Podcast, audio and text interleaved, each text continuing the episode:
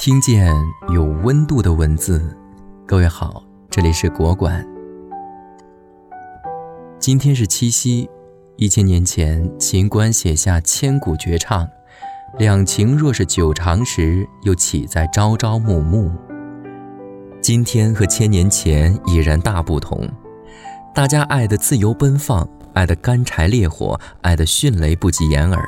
你可能已经想好要给他发一个大红包，送九百九十九朵大红玫瑰，秀几张恩爱的照片，加上一车肉麻的情话，来如山崩地裂，去如疾风骤雨。然而，世界上曾有另外一种爱，如陈年佳酿，经过岁月的沉淀，经久弥香。一。盲目的爱情就是放下一切功名利禄来爱你。刘廷氏不嫌盲妻，大概就是在秦观写下《鹊桥仙》的时候，有一个叫刘廷氏的乡下人和一个乡下姑娘私定下了终身，誓死不离。后来刘廷氏高中进士，当时的大学士苏东坡对他赞赏有加。眼看高官得坐，骏马得骑，诸多官绅纷纷请来媒人，想纳他为婿。但是刘廷氏都以心中只有乡下小情人为理由，一一拒绝。在当时，私定终身是不能算数的，何况当时那个乡下姑娘已经得了眼疾，双目失明。很多我是为你好的人苦劝刘廷氏：“你们又没有正式婚配，不能算失信。”他现在都瞎了，你以后的日子还长着呢。为了前途和未来，随便选一位官家小姐都好啊。确实，刘婷是随便答应一门亲事，都能够坐拥高官厚禄、良田千顷。但是他没有。他说：“当年我和他山盟海誓，就已经把心给他了。如今他眼睛瞎了，但是心还是那颗心。”如果我违背当时的誓约，我的眼睛是好的，那就昧下心了。为了让各位求亲的人死心，刘廷是把乡下的盲姑娘接到身边，完婚成亲。在婚后的日子里，刘廷是就自愿充当了妻子的双眼，寸步不离。两人恩爱白头，儿孙满堂。西方人结婚的时候，都会在神父面前宣誓。从今天开始，无论是富裕或贫穷，疾病还是健康，都彼此相爱珍惜，直到死亡才能把我们分开。中国人也说“糟糠之妻不可抛”，然而现实中花花绿绿的诱惑太多。说好携手白头的两个人，走着走着就忘了当年的誓言，各奔东西。京东 CEO 刘强东说：“我不知道我老婆漂不漂亮，我是个脸盲。”有人说爱情是盲目的，也许吧。在真正的爱情面前，功名利禄、疾病残疾都可以视而不见。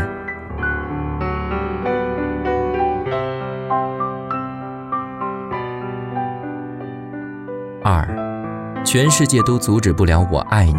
沈复和陈云。清朝一代才子《浮生六记》作者沈复，在十三岁那年见到了自己的表姐陈云，正是情窦含苞待放的朦胧季节，两人一见倾心。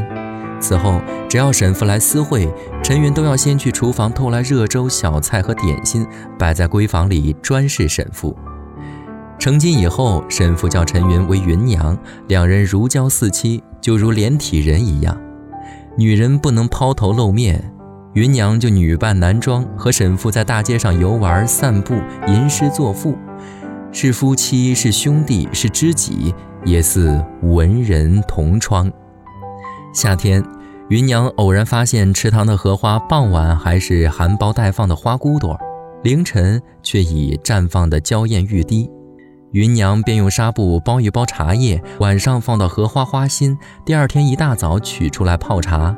等沈父醒来，就能闻到沁着荷花清香的早茶，还有芸娘浅浅的、甜甜的笑靥。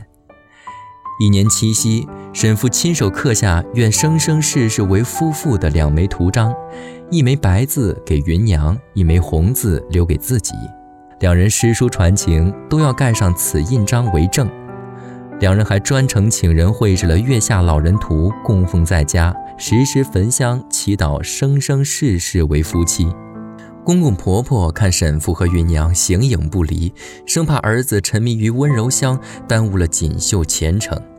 趁沈父做官在外，将芸娘逐出家门。有着同样遭遇的还有陆游，他娶了自己的表姐唐婉，感情甚笃。陆游的母亲也因为同样的原因将唐婉逐出家门，陆游只好妥协，唐婉只好另嫁他人。沈父就是沈父，和陆游不同。父母容不下芸娘，他就带着芸娘私奔，浪迹天涯，客居他乡。最后将两人分开的不是世间一切阻碍，而是死亡。也只有死亡能将他们分开。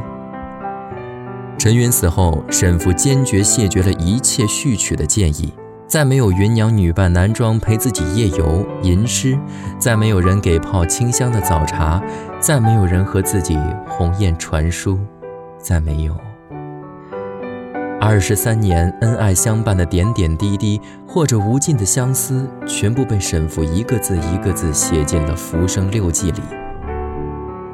徐志摩说：“我将在茫茫人海中寻找我唯一之灵魂伴侣，得之我幸，不得我命。”廖一梅说：“人这一生遇到爱、遇到性都不稀罕，稀罕的是。”遇到懂得，什么是真爱？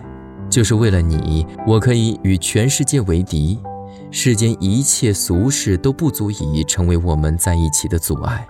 就算有死亡让我们分开，我们还要祈祷下一辈子再携手走过。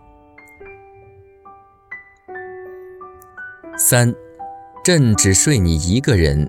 明孝宗独宠张皇后。有人说，每个中国男人心中都有一个皇帝梦。皇帝不仅有万里江山，还有后宫佳丽三千，但也有例外。偏偏有人能够真正万千宠爱于一身，他就是明孝宗朱佑樘，他就是他的皇后张皇后。张皇后入宫时十六岁，刚过豆蔻年华，正是一个女人最美好的年龄。朱佑樘见到她的瞬间。顿时忘了所有的后宫佳丽，有了她，他已心满意足。张皇后二十岁时诞下皇子，明孝宗立即将其立为太子。随后，张皇后又陆续生下一子三女，但不幸都中途夭折。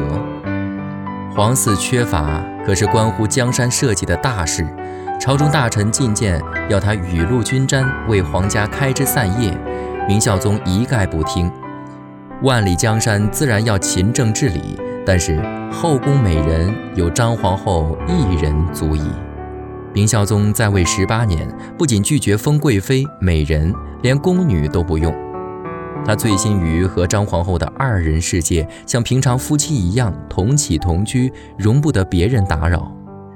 晚明学者王经坊这样描述明孝宗和张皇后的爱情。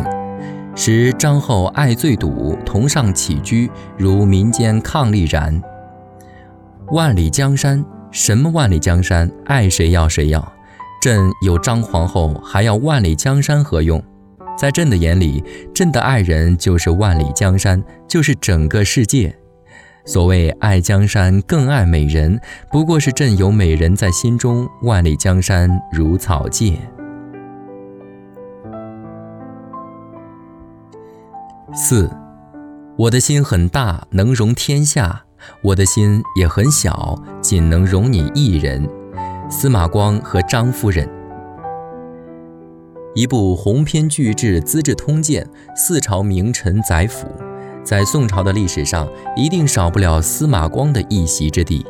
那个时候，士大夫纳妾成风，妻妾成群，更是地位和财富的象征。然而，司马光却是个另类。他有他的张夫人，怎么看都是无与伦比的绝代佳人。两人饭后散步，司马光盯着自己的夫人看，越看越漂亮，越看越喜欢，随口吟出一首《西江月》：“宝髻松松挽救，铅华淡淡妆成。青烟翠雾，气照轻盈，飞絮游丝无定。相见正如不见，多情何似无情？笙歌散后酒初醒，深院月斜人静。张夫人确实貌美如花，也确实通情达理，可惜不能生育。这对一个女人来说可是天大的事情。结为夫妻三十年，没有给司马家留下子嗣。司马光虽然不介意，张夫人却十分内疚。趁着司马光不在家，张夫人买下一绝色美女，安置在卧房之中，随后自己借故外出，给丈夫留下足够的机会和空间。然而，司马光连正眼都没瞧美人一眼，像躲避瘟神一样去了书房看书。美人跟着到了书房，搔首弄姿，秋波暗送，使出浑身解数，想要勾得司马光心动。看到司马光在看书，美人走过去，苏手轻抚，吐气如醉，声柔似水。先生，尚书是什么书啊？司马光避开一丈有余，板着面孔沉声回道：“尚书是忠诚，是官职，不是书。”美人自觉无趣。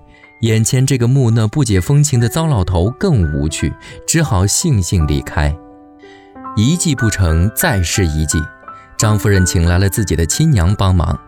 丈母娘召司马光来家吃饭，酒足饭饱后，送上餐后甜点，一个美貌如花的丫鬟。见到丫鬟，司马光正色道：“夫人不在，你来见我干嘛？走开吧。”司马光态度坚决，夫人和丈母娘也只好作罢。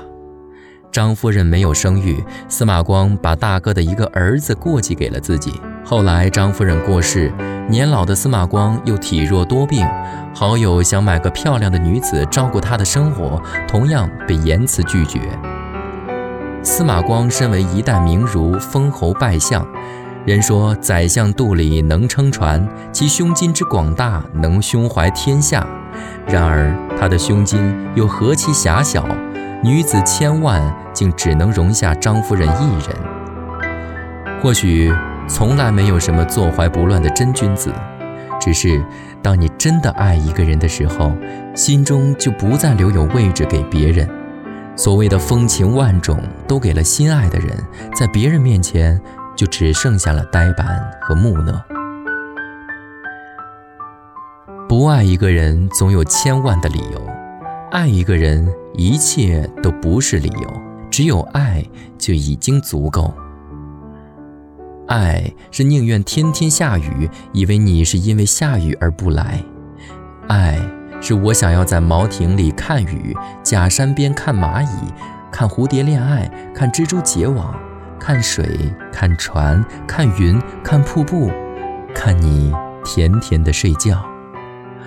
爱是我知道一生只爱一个人是最不明智的，可是我只会这一种爱法。今天是七夕，愿你爱的人正好也爱你，愿相爱的人从此只有死别，没有生离，日夜长相守。